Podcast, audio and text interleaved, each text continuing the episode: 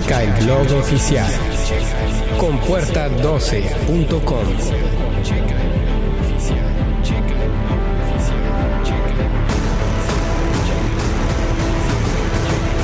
Con ustedes, Gilberto Cárdenas. Muy buenas noches, mis catonitas del sector 2814. Bienvenidos sean a Miscatonic, el programa del noveno arte. Vamos a platicar hoy, es express, fue rapidísimo así de lo quieren hoy, nos lamentamos hoy. Para ya no postergarlo más en la semana, porque luego llega a haber algunos problemillas por ahí que nos van este, atrasando para poder transmitir. Y bueno, ¿de qué va a ser? Pues de la película de Thor Ragnarok, la película que está ahorita en boga de Marvel, y que obviamente pues se viene ya la Liga de la Justicia. Entonces dije, no, de una vez, si no, se nos va a encimar todo. Ya tenemos por acá algunos conectados. Le mandamos un saludo a Esme Saucedo, a Jorge Iván Torres Gallegos, a Víctor Ríos, a Miguel Dolarte y... Ah, bueno, ok, son los que están mandando mensajes. Eh, dice Esme que si nuevo look, sí, nuevo look. Ya este, ya me pasaron tijera. Dice Jorge Iván Torres Gallegos, yo no he visto Thor, solo vi la versión 4D. O sea, ¿se nada más leíste el cómic o, cómo?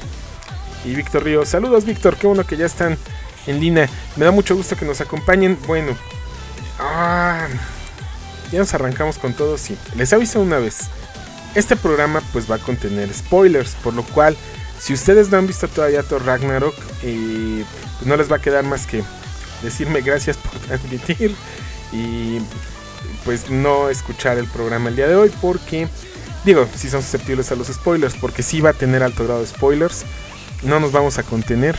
ahora sí no nos vamos a quedar con las ganas de aventarlos para arriba sin albur porque pues amerita, ¿no? Amerita para que podamos este pues dar la rienda suelta, ¿no? Y nerdear un ratito acerca de la película. Abel Reyes ya también está conectando, me da mucho gusto. Por ahí veo a, a más que se están conectando que no mandan saludos aún. Diego Escobar dice, buenas noches, buenas noches Diego. Sí, es lo que me están diciendo, que este que le eche ganitas a la edición de audio, porque si no, para cuando salga el programa ya va a estar disponible el audio y el Blu-ray y el DVD, entonces pues no. Sí, les recuerdo para los que me están escuchando que este programa obviamente se está desfasando a las versiones de audio por cuestiones de un servidor que no podido terminar ediciones. En audio vamos en el 153 y en video ya vamos en el 159. O sea, llevamos 6 programas atrasados y tengo que echarle muchas ganas para irlos sacando. Entonces, pues bueno, ya para no darle más vueltas, ya la fueron a ver.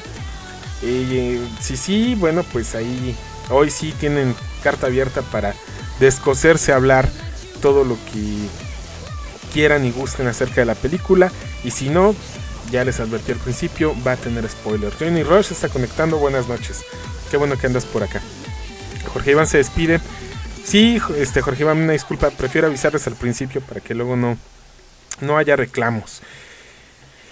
Thor Ragnarok, mi opinión, me gustó, sí, sí me gustó bastante, me divirtió bastante.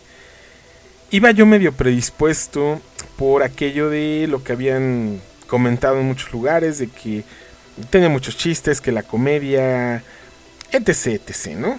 Eh, pues no, no me pareció excedida la comedia.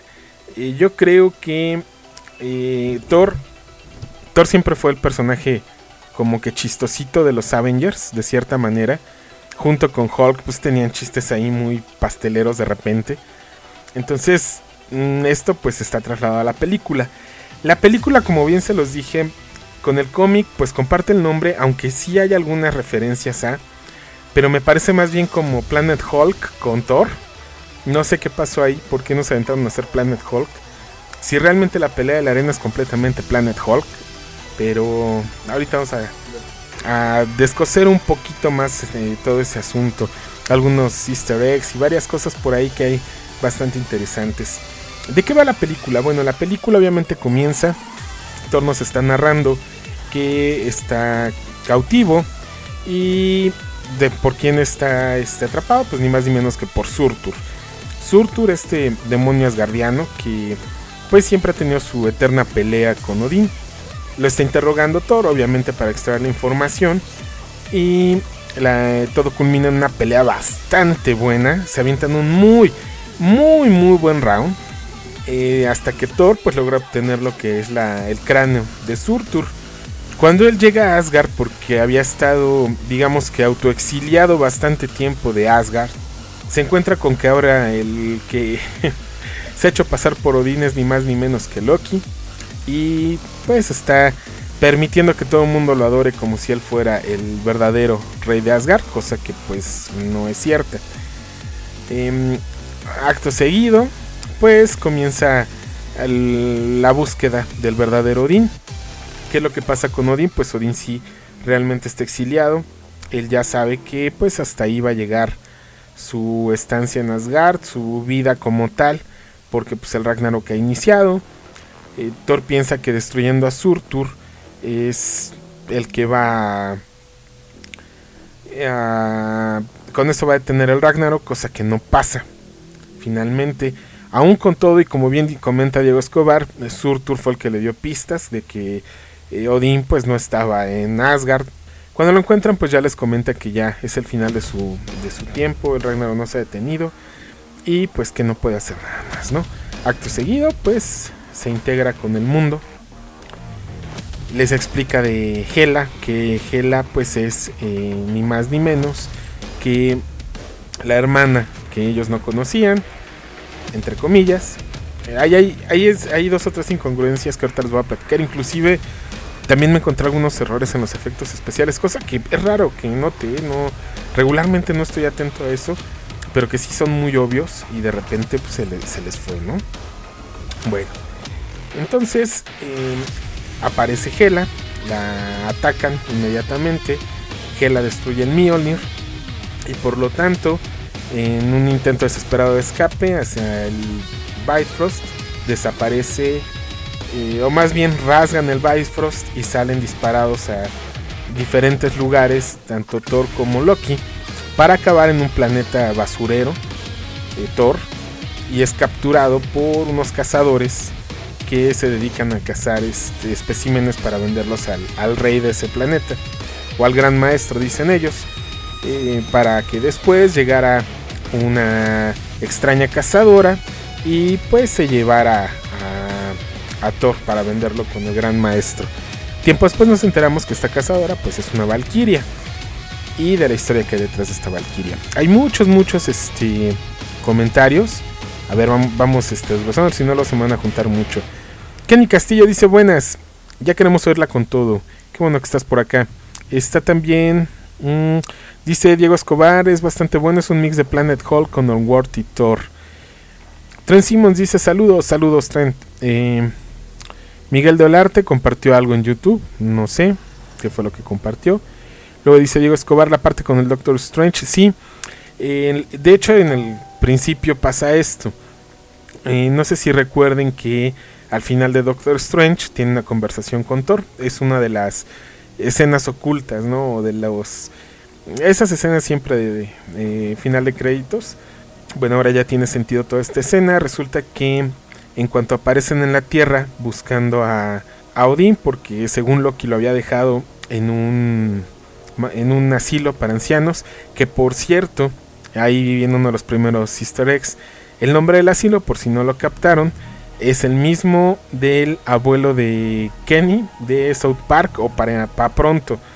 Ahí en South Park, el asilo de ancianos, pues comparte el nombre con el que van a, a visitar Loki y Thor, que únicamente llegan para encontrarlo en escombros porque ha sido derrumbado.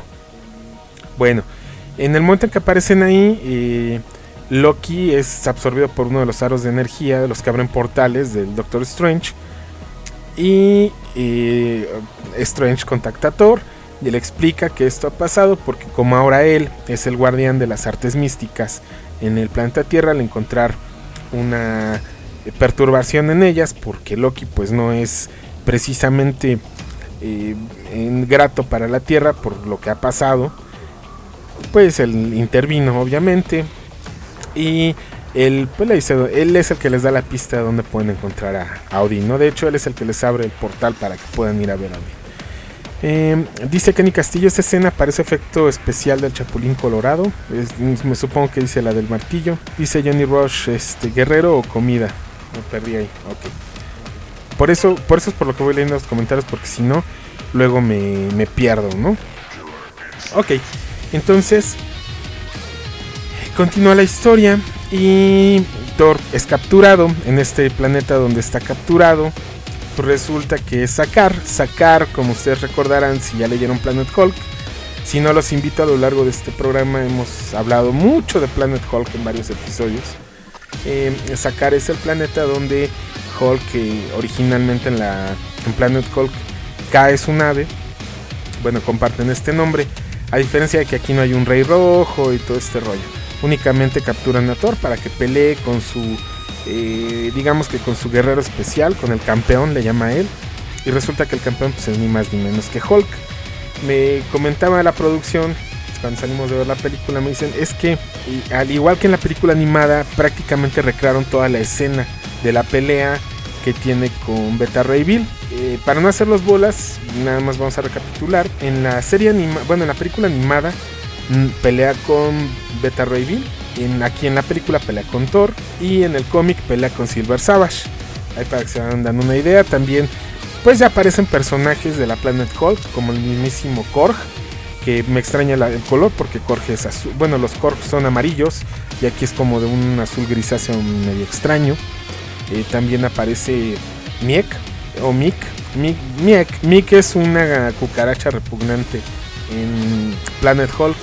Y aquí pues es una cucaracha guerra que no sin ton ni son. Eh, eh, oh, después de la pelea, Thor en cierto momento libera su poder y si se avientan un buen round Hulk y Thor.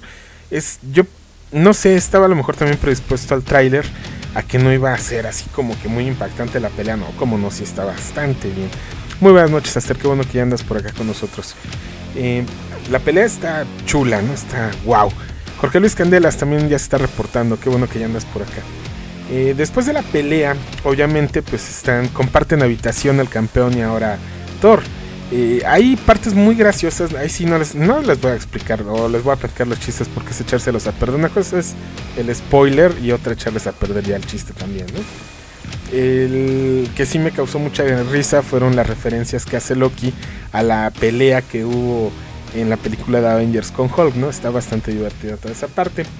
Bueno, aquí nos des- de- descubrimos que eh, la cazadora o la Valkyria, pues es amiga, la amiga especial de, de Hulk. A mí no sé, de cierta manera, aunque es una Valkyria, sí me hizo reminiscencia a una de las sombras en, la, en el cómic de Planet Hulk. El Rey Rojo en Planet Hulk tenía a su, pues, a su guardaespaldas personal, que era supuestamente el guerrero más fuerte de todos sacar. Bueno, pues ni más ni menos que les decían las sombras y desde niñas eran entrenadas para proteger al rey.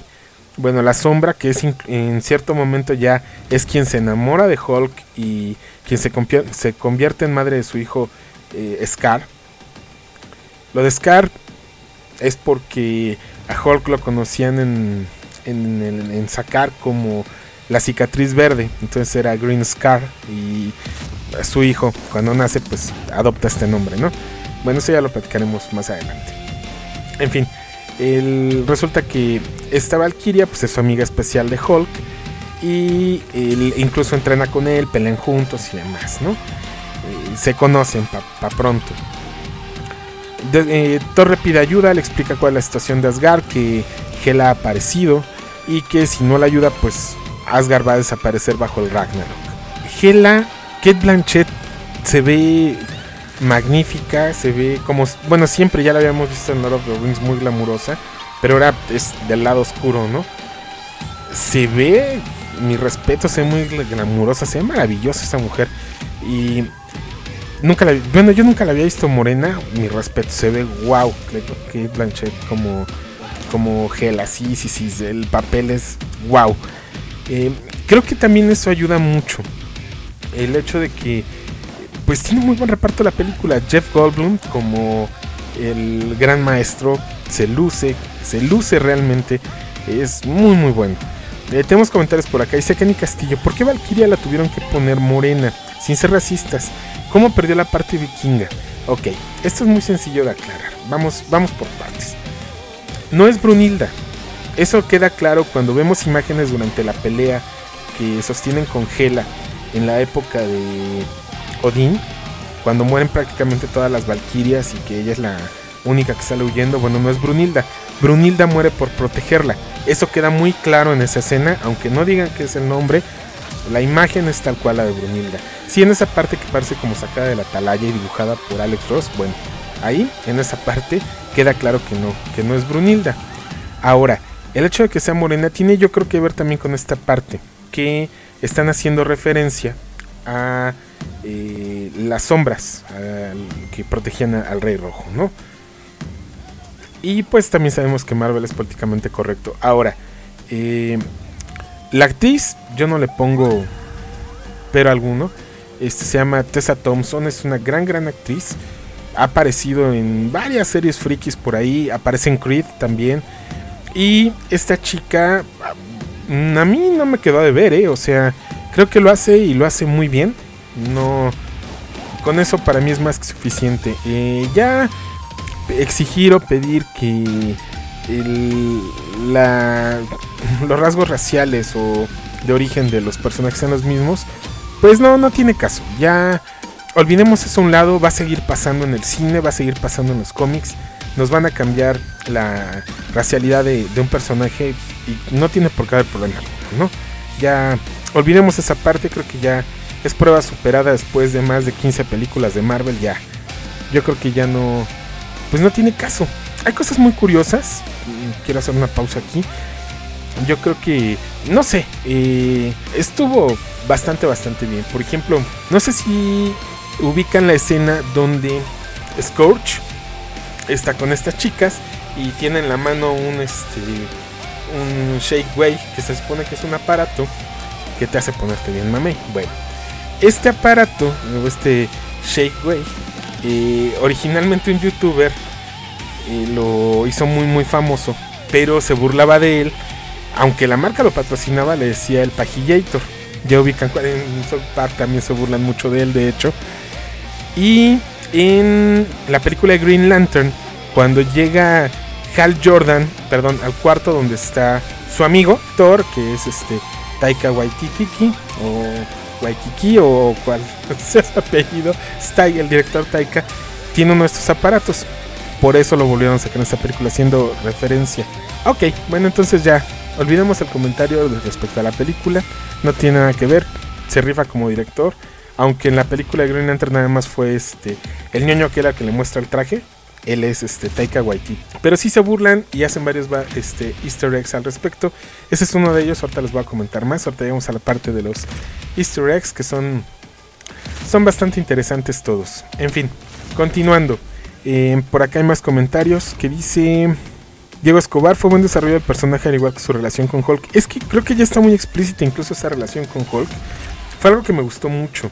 No tuvieron que explicarnos nada. Ya eran personajes que ya conocíamos. Y el manejo que le dieron en la, en la película a los, o la manera en que nos introdujeron a varios de los personajes, con solamente verlos, si ya más o menos habías visto las películas de Marvel y más o menos habías leído cómics, ya fuera para un lado o para el otro, quedaba implícito. No le dieron mucho peso, por ejemplo, a lo que platicamos, no le dieron mucho peso a Korg, no le dieron mucho peso a, a Miek. Fue más bien ahí como eh, un fanservice a los que habíamos leído los cómics. Y por otro lado para los que no habían leído cómics pues fue introducirlos a unos personajes de cierta manera graciosos. También considero que por eso fue el cambio de humor de Korg. Korg incluso le dieron no siempre decimos del cambio racial pero aquí le dieron un giro de 360 grados. Korg en los cómics como es el último de su especie es muy depresivo y siempre está pesimista y siempre sale él a pelear con la idea de que es su último día eh, con vida. Así de simple. Y aquí le dieron un giro de 360 grados. Es este muy cotorro y muy optimista y muy risueño él. Entonces sí hubo un cambio completo, ¿no? Sin embargo, igual, estas modificaciones pues las hacen para que funcionen dentro de la película. Y funciona muy bien. Entonces si es un cambio que funciona. Eh, dice Jenny Rush, un cambio de Valkyria Rubia. Hacía lo que les platicaba. Es la que le salva la vida a, el nombre de la Valkyria. Ahorita les doy el nombre. Es este la basurera y tiene un, número. Ahorita les digo cómo, cómo se llama. Me dice Diego Escobar 180, 360 grados que digo, a 180 grados es el giro que le dan al personaje. Eh, bueno, hay varios este, actores más. Eh, Scotch, como les platicaba, pues, está interpretado por Carl, Urban, a quien también vimos en Red y en otras películas. Este, por el estilo, en Judge Dredd también está él en Star Trek y algunas otras más. La hace bien de Scorch. la aparición de Scorch al final, cuando aparece con sus armas, con Annie y Kilar, eh, porque ya ven que les había puesto nombra sus pistolas. Bueno, hace referencia, esto pasó en los cómics también. Eh, para ser exactos, me parece que es el Thor 365. Ahorita les digo exactamente cuál es el número de Thor donde aparece Scorch eh, con sus armas. Ahorita les digo, ya, ya tenía yo aquí el dato nada más que entre las prisas y demás se me, se me ocultó. Aquí está. En el 362, me fui tres números más arriba es este esta, esta parte donde aparece con sus armas es una referencia al Thor 362 donde también se pasa del lado de, los azarianos buenos. Él finalmente no es malo por ser malo, él está bajo un hechizo eh, que le desde sus orígenes por parte de Encantress en los cómics. Por eso es por eso es como es el pobrecito. Eh, dice Kenny Castillo, Urban, irreconocible. No, sí, lo ubicas luego, que lo ves, dices, va. También aparece en Lord of the Rings como Eomer, exactamente. Bueno, también en el castillo de la. O más bien, no es castillo, es una torre del amo maestro, del que se encarga de organizar las peleas. Eh, tiene ahí varios, eh, varias cabezas. Vemos que están construyendo apenas la de Hulk. Pero también tiene si alcanzan a apreciar, la pasan dos veces muy rapidito, pero también está la de Beta Ray y yo reconocí también a Ares. Si ustedes reconocieron alguna otra, pues ahí ya saben, manden mensaje para comentarlo ahorita. Según yo, eh, no sé, pudiera ser este Manding, uno de los de los otros rostros, a lo mejor no. Ustedes comentenme qué fue lo que vieron. En fin, continuando. Eh, Valkyria ya no quiere ayudar. Eh, cuando ya se sincera con Thor es porque le dice que ya enfrentó a Hela y vio a todas las Valquirias morir, entonces no quiere ella morir, definitivamente. Eh, por eso ahora mejor prefiere beber y, olvidar todo, ¿no? Al final de cuentas sí termina uniéndose al equipo. Eh, hay una parte ahí de un escape de Thor bastante interesante con Hulk. Hulk en, de cierto, en cierto momento vuelve a ser Banner después de dos años de haber estado convertido en Thor digo en Hulk, perdón, ya explicarán por qué este duró dos años convertido en Hulk. Según en el cómic lo que comentan, porque inclusive en el cómic era, me comentaba la producción, me dice, oye, es que era un Thor muy, un Hulk muy racional, perdón. Y dale yo con Thor, Thor, Thor, no. Era un Hulk muy racional. Pero bueno, en los cómics, en Planet Hulk, toda esa etapa de, del cómic eh, fue muy racional. Y en cierto punto, cuando está con las sombras en, un, con la sombra que se convierte en su esposa en un ritual. Le dice que es porque desde que llegó al planeta no tenía que cuidarse de nadie no sentía el odio de nadie. Sí era un esclavo y tenía que luchar por su vida pero eso estaba acostumbrado a ello. Sin embargo la gente no lo veía como un monstruo y eso lo ayudaba a estar tranquilo. No sé si sea algo similar lo que pasó aquí o si en algún momento nos irán a sacar alguna película porque pudiera ser que este a lo mejor se avientan para atrás, ¿no? Y nos platican en alguna película de Hulk qué fue lo que pasó en sus dos años de estadía en ese planeta. Pudiera ser, ¿no? Y ahora sí ya la ñoñiza tendríamos nuestro Planet Hulk, ¿no? En fin, están diciendo que es la recolectora 142, el nombre de la eh, Valkyria. Y esto también hace referencia a. También es un easter egg. El, nombre de la. De la Valkyria. Y bueno, este personaje que interpreta Tessa Thompson es. Eh, hay ahí Es que me estamos hablando tan la producción, pero me, queda muy chiquita. Eh, también se puede traducir como chatarrera, 142, porque en inglés es scrapper, 142. Eh, y es este finalmente eh, una referencia a... ay Dios. Al número 142 de Incredible Hulk. Ya, perdón, laguna mental momentánea. Es una referencia al número 142 de Incredible Hulk. ¿Por qué? Bueno, pues búsquenla y me platican el, por qué. Eh, por ahí les dicen que cómics que leer antes que de ver Thor. Pues son y Thor no me parece que lo hayan tomado de ahí, ¿eh? A mí, a mí, a mí. Yo digo que Onward y Thor nada que ver. Dice Miguel Dolarte Galindo, ¿y dónde andaba Lady Sif? Eso Híjole, ¿y ese sí es spoiler bien, grandote? No, a ver, espérense, no se me aceleren. Si ustedes ya vieron eh, Agents of Shield, en tres ocasiones distintas aparece Lady Sif. En la última ocasión que aparece, ella comenta que va a emprender un viaje por toda la galaxia para encontrar a Thor, porque Thor está desaparecido. Entonces, no les puedo decir más porque ya les voy a echar a perder spoilerar dos, este, dos eventos y no solamente uno. A ver si Miguel del arte. Porque a todos los demás cuates se los echan al plato. En efecto, vemos que Volstagg y todos los demás amigos de Thor no les duran nada a Hela. Solamente Shogun, que es el que. Hogun, perdón, no es Shogun, es Hogun. Es el único que pelea con ella. Y pues sí le da batalla, ¿eh? También se lo echan, pero le da batalla. David Cruz dice saludos. Qué bueno que te conectaste. Dice Diego, un Word y la parte visual. Y dice David Cruz que pide una empanizada de gran Dios Jimotep. Ok. Le pasamos tu mensaje. Así es. Entonces, continuando con, con la película. Eh, los cuatro Loki también se une a ellos. Eh, al principio no muy a gusto. Y deciden ir a enfrentar a Hela, a Asgard. Van a Asgard, obviamente. Y aquí es donde ya hay muchas referencias al cómic de Thor Ragnarok la pelea es muy buena, muy buena. Por todos lados que le vean. Hela ya liberó a su ejército de los muertos.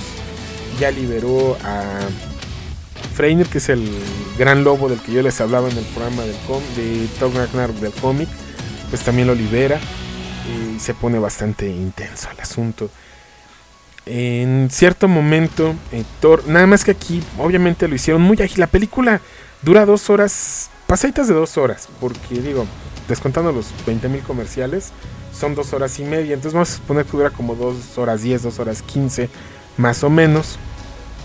Entonces, en esta parte eh, le dan agilidad, ya nada de que Thor y su camino y que fue a buscar. y en la parte del Yggdrasil, en las raíces, es donde él regresa. Es Fenrir, sí, sí, sí, sí, está bien. El lobo es este Fenrir, está bien. Eh, entonces aquí lo que hacen es que mientras está peleando con Hela Thor, cuando Hela lo deja tuerto porque le saca un ojo, es cuando Thor tiene la visión con Odín, que Odín le dice, a ver, ¿por qué no tienes poder? ¿Eres el dios de los martillos o eres el dios del rayo? Y es cuando Thor dice, no, sí soy el dios del rayo, y entonces ya libera todo su poder y, a pelear se ha dicho, ¿no? El, toda esta pelea se desarrolla en el Bifrost. Eh, también vemos ya en esta película, yo creo que por primera vez, porque no había tenido tanta participación, a Heimdall. Por fin, por fin este, se le hizo a, Eldris, a Idris Elba ver a... O lo pudimos ver en acción, ¿no? Ya eh, él es el que se encarga de salvar a todos los ciudadanos asgardianos o mantenerlos ocultos mientras Hela eh, se encarga de destruir Asgard y pues tiene un papel muy muy importante ahora en la película. Por fin, por fin lo, pudimos eh, ver en acción. Y no solo esto, ya, ya hay más interacción con Thor. Entonces al final pues ya tenemos el equipo de Star ahí. Está este, Heimdall, está la Valkyria, está Thor, eh, tenemos a Hulk también que es el que se, la pues se dedica a pelear con Fernir todo, todo el tiempo. Eh, Loki, pues a Loki, aquí viene otra parte interesante y de revelaciones en la película porque eh, Thor le dice que la única manera que tienen de, o el único que podría destruir a Hela, pues es Surtur. Necesitan el cráneo de Surtur para que con la llama eterna, la llama eterna es este especie de caldero que hay siempre al final del túnel en la bóveda de Odín. Con esa flama eterna es con lo que pueden regresar a la vida Surtur. Bueno, cuando este. Al principio, cuando Hela llega a esa, a esa bóveda, vemos pues todos los artilugios que ya conocíamos, ¿no? Vemos el cubo cósmico, vemos el guante de Thanos, el cual ella dice que es falso. Y sí, ya está confirmado. Ese guantelete es el falso, nunca fue el verdadero. Porque, o al menos así resolvieron la incongruencia que había. Porque pues no era posible que en la cámara de Odín tuviéramos un guante y por otro lado veíamos que Thanos en una escena post créditos pues se ponía el, guante infinito, ¿no? El guantelete infinito. Ya no resolvieron esa duda si era falso. Y eh, Loki toma el cráneo de Surtur y por medio de la flama eterna pues lo, vuelve a la vida. Y es Surtur el que se encarga de surtirse a, a Hela, ¿no? Eh, dice Miguel Dolarte, el corto de Frozen, ah no, eso era en Coco. ¿Y qué pasó con el tercer acto? Si se destruye todo Asgard, ok. Aquí, esta es una pregunta bien interesante. Yo quiero creer que Loki es el que tiene las dos gemas. ¿Esto por qué? Y aquí viene el spoiler más grande por la escena postcréditos. ¿Qué pasa en la escena postcréditos? Aparece una nave como la de Ronan el acusador, la que vimos en Guardians of the Galaxy. Pues ¿qué creen? No es la nave de Ronan el acusador, es ni más ni menos que la nave de Thanos con la este, Black Order. Entonces ya sabemos en qué va a empezar este Avengers Infinity War. Pero aparece ahí atrás. Entonces, ¿qué están buscando? ¿O cómo llegaron hasta ahí? Pues por medio de las gemas del infinito, ¿no? Las están buscando. Entonces, pues ya sabemos cómo. De hecho, ya yo creo que ya tenemos claro pues cómo va a obtener Thanos las primeras gemas, ¿no? Y eso yo creo que a todos nos pasó por la mente cuando vimos que ahí estaba el cubo cósmico. Y había otro objeto. Ahorita me acuerdo que tenía la gema. Pues ¿quién las tenía las dos? A todos nos... Bueno, por lo menos a mí, y creo a la producción también me lo comentó al final, se las robó Loki. Creo que es lo que les digo, la película, al buen entender pocas palabras, nos deja claras muchas cosas sin el éter, que es el de Dark World, exactamente, o el éter, más bien. Eh, a todos nos queda claro qué es lo que pasó ahí. Eh, no hay más y la mayor parte de la película eh, así fue. nos, nos dejaron claros muchas cosas sin necesidad de, de verlo en escena. Dice David Cruz, el coleccionista la tiene. No, recuerda que el coleccionista lo perdió todo. También cuando... cuando vuela su laboratorio. Bueno, más bien su, cuarto del coleccionista o su museo, ahí perdió todo. Pero hay otro, hay otro objeto. Está el cubo cósmico, ahí hay otro objeto. Incluso este Loki pone atención especial en los dos. Cuando va camino a la, a la llama eterna, pone atención en esos dos objetos en particular. No lleva, obvio, a veces está medio complicado. No llevo ahí papel y lápiz para anotarlo. Y luego las lagunas no me ayudan. Si había algo brillando. A mí me queda claro que estaba el cubo y había algo brillando junto. Exactamente, David Cruz. Lo que acaba con el coleccionista es la gema de poder. Exactamente. A ver, dice Diego, la caja de Jotunheim. Y luego dice Jorge Luis Candenas. El éter lo llevó en los Asgardianos con el coleccionista. Loki se llevó el báculo y de ahí se pasó la gema con visión y Odín y el Tesseract. La otra gema la tienen los Nova Corps. Lo que vio lo que era el Tesseract y el arma de los gigantes de hielo. Después de llevar el ITER. Ah, no, eso lo dice David Cruz. Y después le llevan el ITER. Ok. No nos hagamos bolas y no, no nos peleemos. Porque creo que no lo tenemos bien claro todos. Salvo los que ya vieron dos o tres veces Thor. Que ahí es donde a lo mejor Jorge Luis Candelas ya nos dio vuelta. Porque él compra su. Es como si fuera este festival de cine. Va y compra su tira de siete boletos para ir de lunes a viernes a ver la película en, este, en boga. Incluso en algún momento, cuando están ahí dilucidando a dónde huir, eh, mencionan el planeta de los Nova Corps. A ver, ahora dice Luis Rodea, el acto seguro se lo llevó Loki. Obi, ok. Bueno. para que salgamos de dudas, y esto siempre nos hacemos bolas, incluso aquí lo hemos debatido la producción y yo N veces. eh, hay un especial que viene en. Es el Blu-ray de Guardians of the Galaxy. En el Blu-ray de Guardians of the Galaxy. Ah, Es cierto, es en la de Ultron, en Avengers 2. Viene un especial de las gemas del infinito. eh, donde nos explican todo con palitos y bolitas. ¿Cuál es cada gema y en prácticamente en dónde está? Solamente son dos, ¿no? Las que quedan al, al aire de que no les vamos a decir más. Y aparte la gema del tiempo la tiene el Doctor Strange. Es la verde y la tiene en el este en el ojo de Agamotto. La otra la tiene Visión. El, la del cubo cósmico, pues la azul. Que es la del espacio, me dicen. Ya vamos a debatir.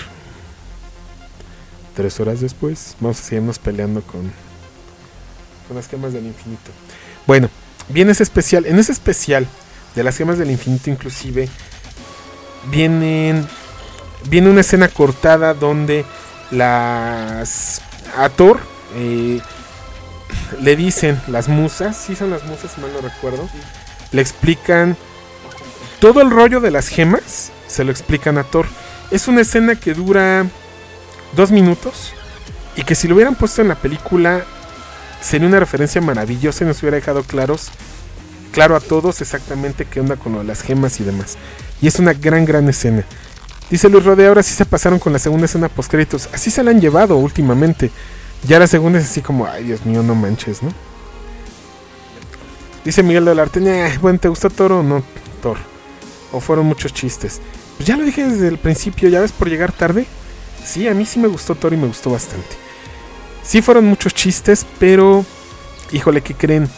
Eh, me gustaron más que los chistes de Guardians of the Galaxy. No los sentí tan forzados, por lo menos. Estuvi- o el sketch estuvo muy bien armado. Eh, me gustó, a mí me gustó, no le pongo peros. Es una, es una comedia a final de cuentas. Me gusta como tal el tono que le dieron de comedia. No le pongo pero alguno, ¿no? Eh, ahora pues ustedes platíquenme los que ya la vieron. ¿Les gustó o no les gustó? Eh, ¿Qué les pareció? ¿Tuvo chistes de más? ¿Le faltaron chistes? ¿Qué onda? Me están preguntando, Gil, ¿cuál es tu PSN o Game?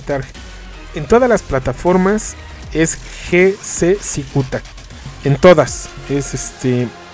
En Steam, en Xbox, en PSN, en Nintendo, en la Unit también de Ubisoft. En todas es GC Cicuta.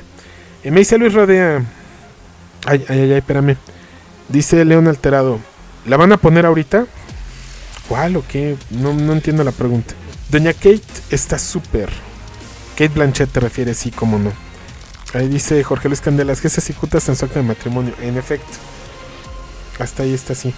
Dice Miguel, Miguel de acuerdo con IMB del 80% de los diálogos fueron improvisados. No lo dudo. La parte del principio donde está colgando, que empieza a dar vueltas la cadena y que le dice a Surtur, espérame porque eh, ya no te veo o no, no te sigo. Pues eso se veía que fue improvisado y lo dijeron, síganle, no le corten, ¿no?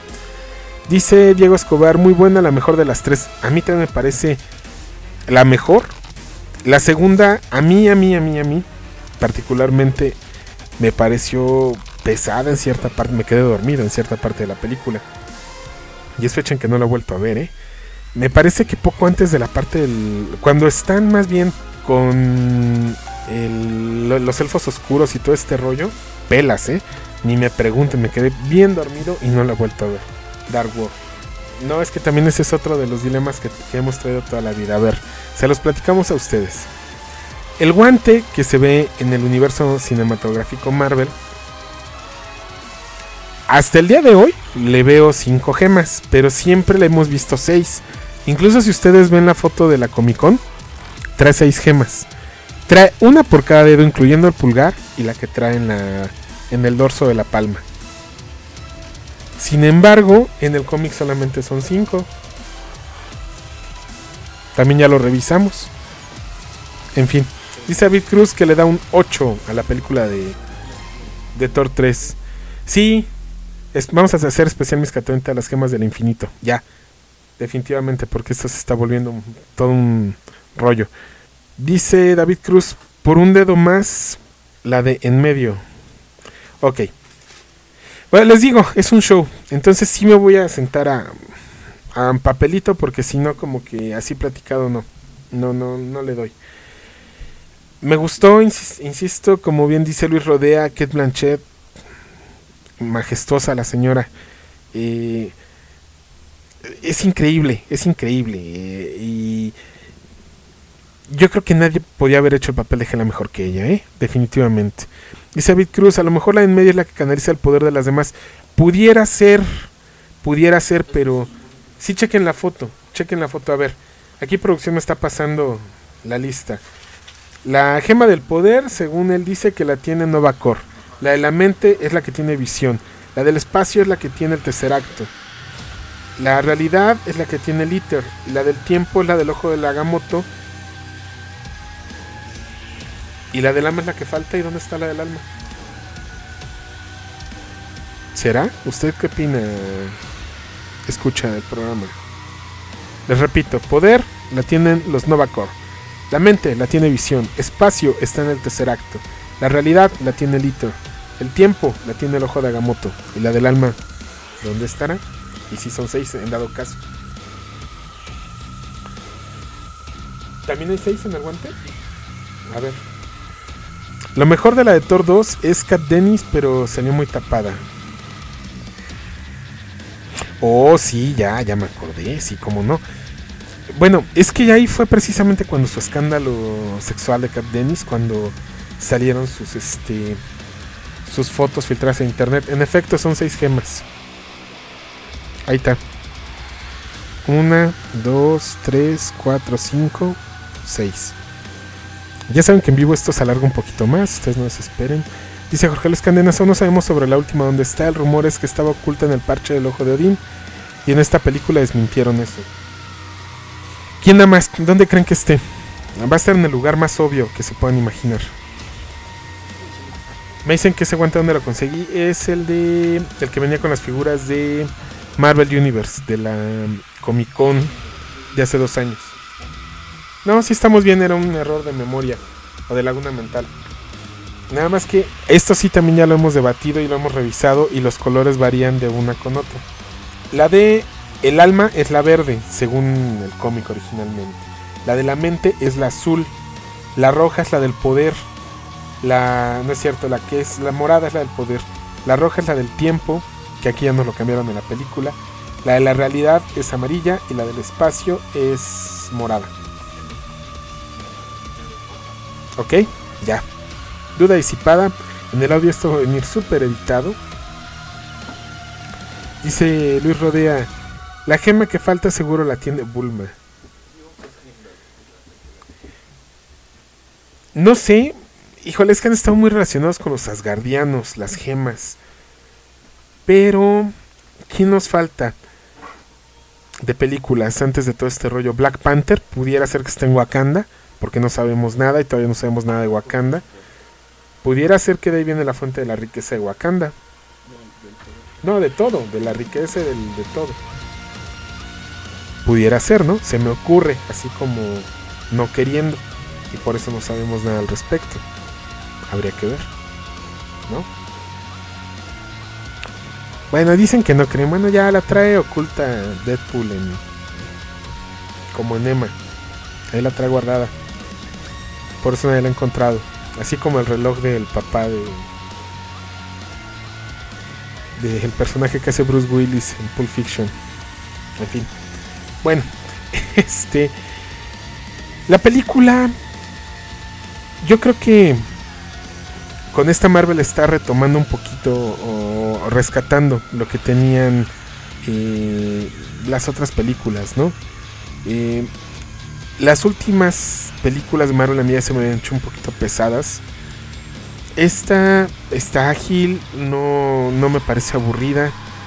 Eh, está bastante bien, mm, cumple, divierte y la hacen súper, súper ligerita. A pesar de que esto es una tragedia, lo que estamos viendo, la película es muy, muy ligera.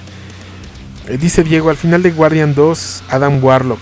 Bueno, sí, es una referencia, pero no, acuérdense que no está confirmado. Sí, estas, esta cultura de perfeccionistas, ¿no? Que manejaban la- las naves tipo Arcadia. Ellos tienen a Adam Warlock ahí, tienes razón, pero quién sabe. Ahora, Adam Warlock no es una gema, también no confundamos. Adam Warlock puede portar el guante, eh, que es muy diferente a, a que él. O si la última gema está en Stanley, también pudiera ser. ¿Qué les pareció el cameo de Stanley? Está genial, ¿no? De, este, de peluquero con, con mal pulso. Dice David Cruz, la tiene Thanos y por eso puede ver a la muerte. También pudiera ser. Porque de Thanos tampoco hemos visto gran cosa. Yo creo que hasta Infinity War vamos a ver Thanos. Bueno, aquí ya nos pusimos todos a nerdear. O cuando siempre quieren que nerdemos y cuando sale el momento, el momento del nerdeo, todo el mundo se queda así como fricado de ¿dónde estará? Nadie quiso nerdear además. Dice Johnny Rush, ahora es Visión quien la tiene en la frente. No, la de este. La de Visión es la de la mente. La tiene el gran dios Jimotep. Si- la tiene el dios Jimotep, si la trae como enema. Eso te lo puedo asegurar. En fin. Bueno, pues. Esos son los detalles que me encantaron de, de Thor. Las peleas están geniales. Eh, los guerreros de la muerte están geniales. eh, Hela es maravillosa. los chistes se rifan, se rifan los chistes realmente. No dudo, como bien comentaban, que fueron improvisados. Qué bueno que retomaron toda esa parte porque es lo que los hizo ver súper, súper, súper naturales, ¿no? Está muy bien la película. El, esa... No, creo que no habíamos visto interactuar así por mucho tiempo a Banner y a Thor y es genial la interacción, sobre todo cómo interactúa con ambas partes de Hulk, eh, cuando es Bruce Banner y cuando es Hulk y cómo engaña a uno y a otro es genial también. Me, pareció muy buen detalle y eh, pudimos ver más de, Asgard. Mm, Tampoco hemos tenido oportunidad en el cine, a pesar de que van tres películas. No hemos tenido oportunidad de ver mucho de, de Asgard, ¿no? Ya nos mostraron otra parte de Asgard. Y yo creo que pinta para una película mm, a lo mejor lejana, pero otra película de Thor. Y aparte yo creo que sí vamos a tener una de Hulk en un futuro no muy lejano. Dice David Cruz, ¿cuál fue el último podcast que subiste a iTunes iVox? El 153. ¿No les pareció que Strange se veía como disfrazado? Los guantes es lo que le da esa apariencia a mi parecer, Luis. Eh, pero bueno, pues es igual que en los cómics. Pero sí, los guantes son. se ven falsos, de cierta manera. Pero bueno, si nos vamos a los cómics, se supone que es para ocultar el daño que tiene en sus manos, ¿no? Johnny Rush, esta película es lo mejor de la trilogía de Thor. Definitivamente. Y si con esta van a cerrar ya, cerraron con broche de oro. Em, no, y si las lagunas me empiezan a nerdear y, me, dan lagunas. en fin. Eh,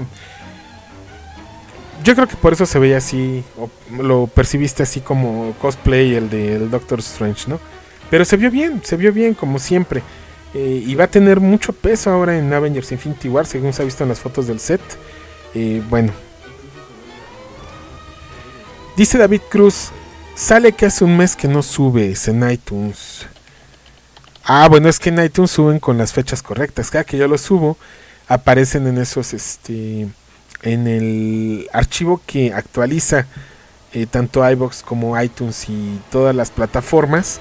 Tienen la fecha correcta, el día en que se grabó el programa, no el día en el que se subió.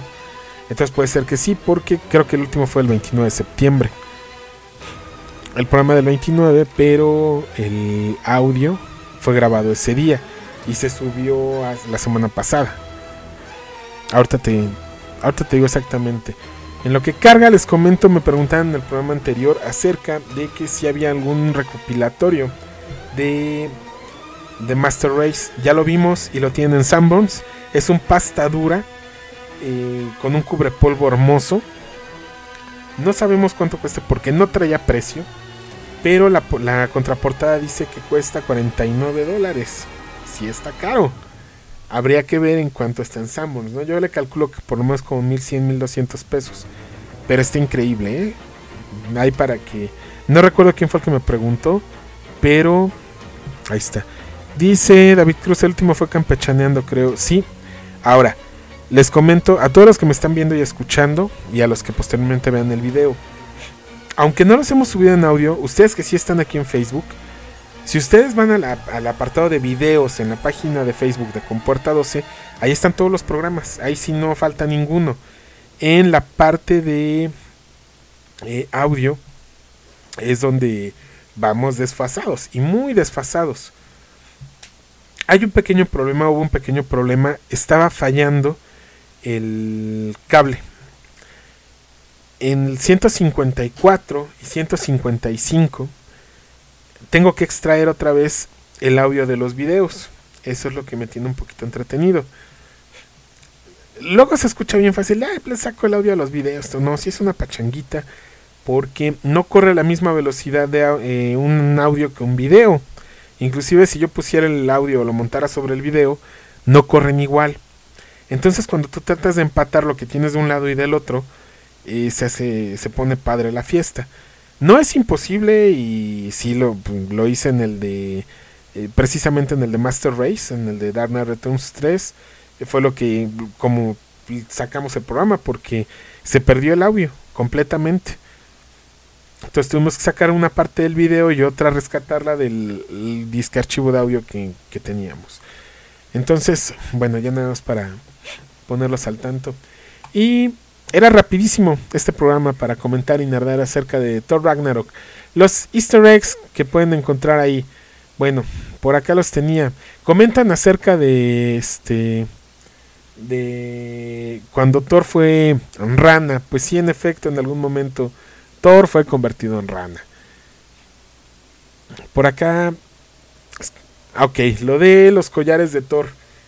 El atuendo que ven ustedes de Thor como peleador es el mismo que utiliza el Hulk. Eh, y no es Thor, y dale yo con Thor. 5432. El atuendo que ven que utiliza Hulk cuando está con Thor, esos collares acá todos hipiosos como si anduviera en Mardi Gras, es de... Eh, están haciendo referencia al Hulk Ultimate, al que al pelear con Wolverine lo termina partiendo en dos en el, en el universo Ultimate. Bueno, esa es la ropa que utiliza, los collares y todo ese show. Así tal cual lo pueden ver en el universo Ultimate. Y lo de los Revengers, que es el nombre que le pone Thor al equipo con el que van a enfrentar a Hela. Bueno, es un grupo, eh, o están haciendo más bien ahí eh, referencia a los Avengers de la Tierra Malvada, que es una tierra alternativa también llamada el Cancerverso. Bueno, ahí, ahí están haciendo referencia a ello y esto es del mundo de los cómics. Por lo menos son los easter eggs que yo este, pude encontrar. Dice Johnny Rush, cambiando un poco el tema, ¿qué piensas de Camite que va a publicar los números sencillos de The Walking Dead desde el número 1? con mil, ocho mil portadas variantes. Ya les he dicho, Camite nada más sabe publicar números uno. No. Está muy perdido Camite. Tiene inconclusas muchas cosas. Chu se quedó en el número 19. Eh, por ahí las tortugas ninja nunca salió el número 2.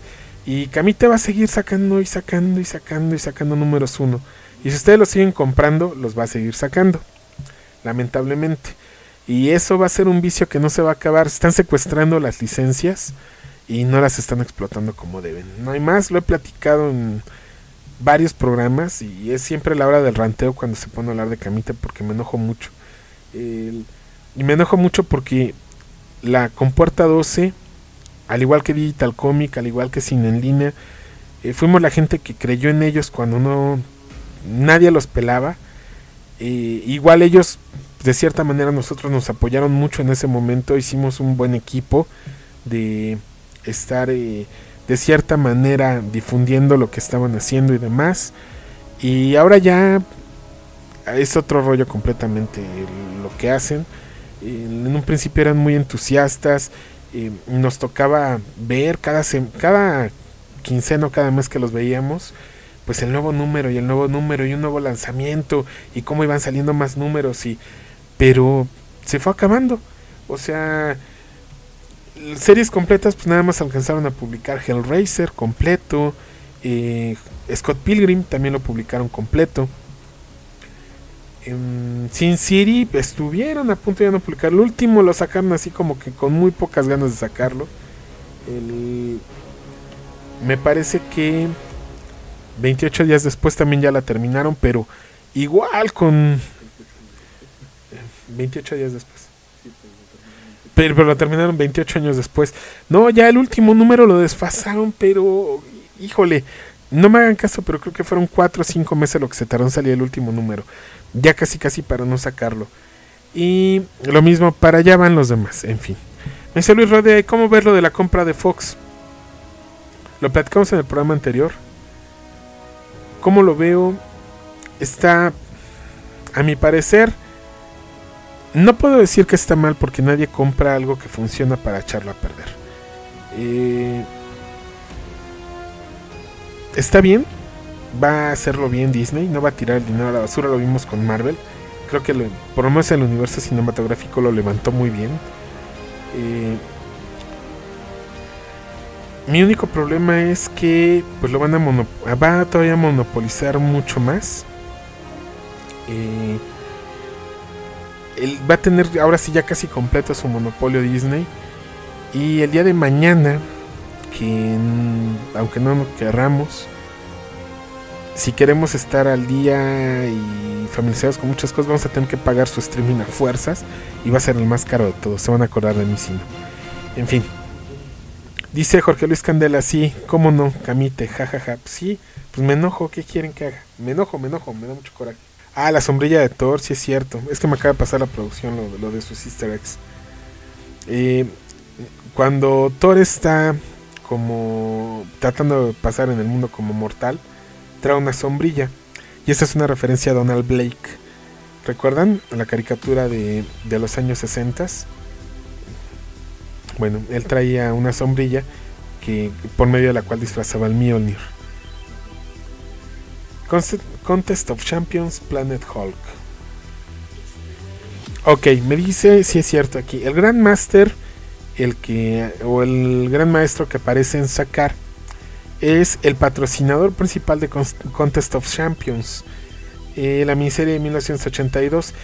Y no se confundan, hubo un Contest of Champions 2, que era la contraportada de los eh, Marvel Marvel Knights, me parece aquí en México, que publicaba Vid. Y bueno, la contraportada pues, era en el Contest of Champions 2, malísima. Malísima, malísima, malísima. La Valkyrie original, que pues ya se los había contado. Scrapper 142. El Quinjet. Ah, ok. Cuando Thor le pregunta a Hulk cómo fue que llegó a, a sacar, él le dice que en el Quinjet. Y le hace la señal del Quinjet. Y ya le dice que, el Quinjet está ahí en, afuera del edificio donde ellos se encuentran, de la construcción donde están. Y se asoma y sí ve ahí el Quinjet de los Avengers. Eh, originalmente en Planet Hulk lo que hacen pues, es lanzarlo al espacio, los Illuminati. Pero pues es algo muy muy similar. Ok. Hay por ahí también referencias a Duran Duran. Entonces ya están. Luego dicen que ya estoy viejo y luego me pongo a dar referencias de Duran Duran, imagínate.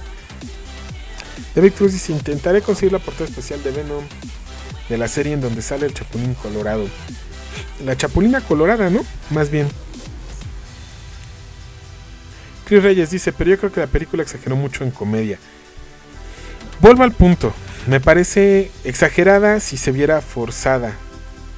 Yo no la sentí forzada, yo particularmente. Sentí más forzada la de Guardians of the Galaxy, yo. La de la, de la 2, porque la de la 1 a mí me encantó Guardians of the Galaxy 1, pero Guardians of the Galaxy 2 sentí muy forzada la comedia. Y en esta no se siente así, o sea, es este se ve muy natural. Loki siempre ha tenido su humor por su parte, Thor siempre ha tenido su humor por su parte, Hulk siempre ha tenido perdón, ese humor por su parte. Entonces yo creo que ya los juntaron y pues a lo mejor ya a muchos no les gustó, ¿no? Y espérense a que se junten con este Star eh, con Star Lord y con Rocket Raccoon. Ahí sí van a llorar. Ragnarok 2, este, la venganza de la comedia. Bueno, chicos, pues ya platicamos un ratito acerca de Thor Ragnarok. Prácticamente muchos de los datos, digamos que de los datos duros, ya se los había dado yo en el programa anterior, en el que platicamos del cómic. La, película pues, es así como muy rápido dar la opinión, mi, opinión que a nadie le importa acerca de la película y mi opinión es esa, la película es buena, tiene un gran reparto, que Blanchett se ve genial como Hela, este, eh, Chris Hemsworth reafirma bien como Thor, eh, Tom Hiddleston, incluso los noto muy cómodos con su personaje ambos. No, no se ven como en otras películas regularmente, como que hay mucha tensión. No, se ven muy cómodos con sus personajes ambos. Eh, Mark genial, como Bruce Banner. O sea, todo el elenco a mí me encantó. Eh, ver a Jeff Goldblum fue. Estuvo divertido. La película, insisto, se me hizo ligera y ágil, no, no se me hizo nada pesada. Quién sabe ahora en video si la volvería a ver. Porque luego las empiezo a ver otra vez y, ya, ya como que ya no. ¿Eh? Sí. Sí, sí, sí. Dícele Luis Rodea, a propósito de Venom, está patético que quieran hacer una película de él sin Spider-Man. De hecho, ya hay por ahí fotos, ya se filtraron fotos de este de la filmación en el set de Venom. Guillermo Flowers, noches, hoy la vi, pero me decepciona que ya no habrá sacar son. ¿Quién sabe, eh? David Cruz, al Matt Damon. Ok. Bueno, pues muchísimas gracias por su compañía, como siempre. Eh, la próxima semana hasta el viernes va a haber programa. Eh, ¿De qué va a ser? Bueno, yo sigo preparando lo que les haya platicado, espero ya poder terminar. Ahora sí. No, no, no. Yo creo que el siguiente programa hasta que yo tenga terminado eso. Porque si no se nos va en puro mis campechano y nunca vamos a, hacer el programa. Chris Reyes dice, oye, gira en la torre del Coliseo aparecen varios rostros, entre ellos Beta Rey. Pero ¿quiénes sean los demás? Yo nada más identifico a Beta Ray Bill, también identifico a Ares, está también ahí el Hulk y les dije ahorita del otro. Pues hace un rato lo comenté, Chris. Este, por ahí del minuto 25 del programa les había platicado quién era el otro rostro que estaba ahí de Manding. Gracias, Johnny Rush. Cierto, el de Manding. Este, a ver, aquí en una nota que me están pasando, B-Beast, no lo ubico quien sea. Manding, Ares, Hulk y Beta Rey. Por acá nos vemos el viernes. Muchísimas gracias por acompañarnos, por desvelarse un reto con nosotros. Ya no los desvelo más porque mañana es día de trabajo y escuela. Nosotros también tenemos que levantarnos temprano mañana. Así que, pues muchísimas gracias a todos. Y por acá nos vemos en la siguiente edición de Miscatónica, el programa del noveno arte, donde hablamos de todo menos de cómics. Este. El próximo, de hecho, el siguiente programa no va a ser de, cómics. Eh, ya les había dicho, va a ser una serie de televisión. Eh, les agradezco mucho su compañía. Recuerden que este programa lo pueden encontrar en formato de podcast. No, no les prometo que muy pronto. En comportadoce.com. Nos pueden este, encontrar también en nuestras redes sociales, que es arroba comporta12 en Twitter. Nos pueden encontrar también en Facebook como comporta12. Y el, este programa en formato de audio de podcast lo pueden encontrar en distintas plataformas como iTunes, que es la tienda de la manzanita, en iBox y también en Mixcloud para los que utilizan esta plataforma. Muchísimas gracias, yo soy Gilberto Cárdenas y nos vemos en la próxima. No, no va a ser especial de Supernatural.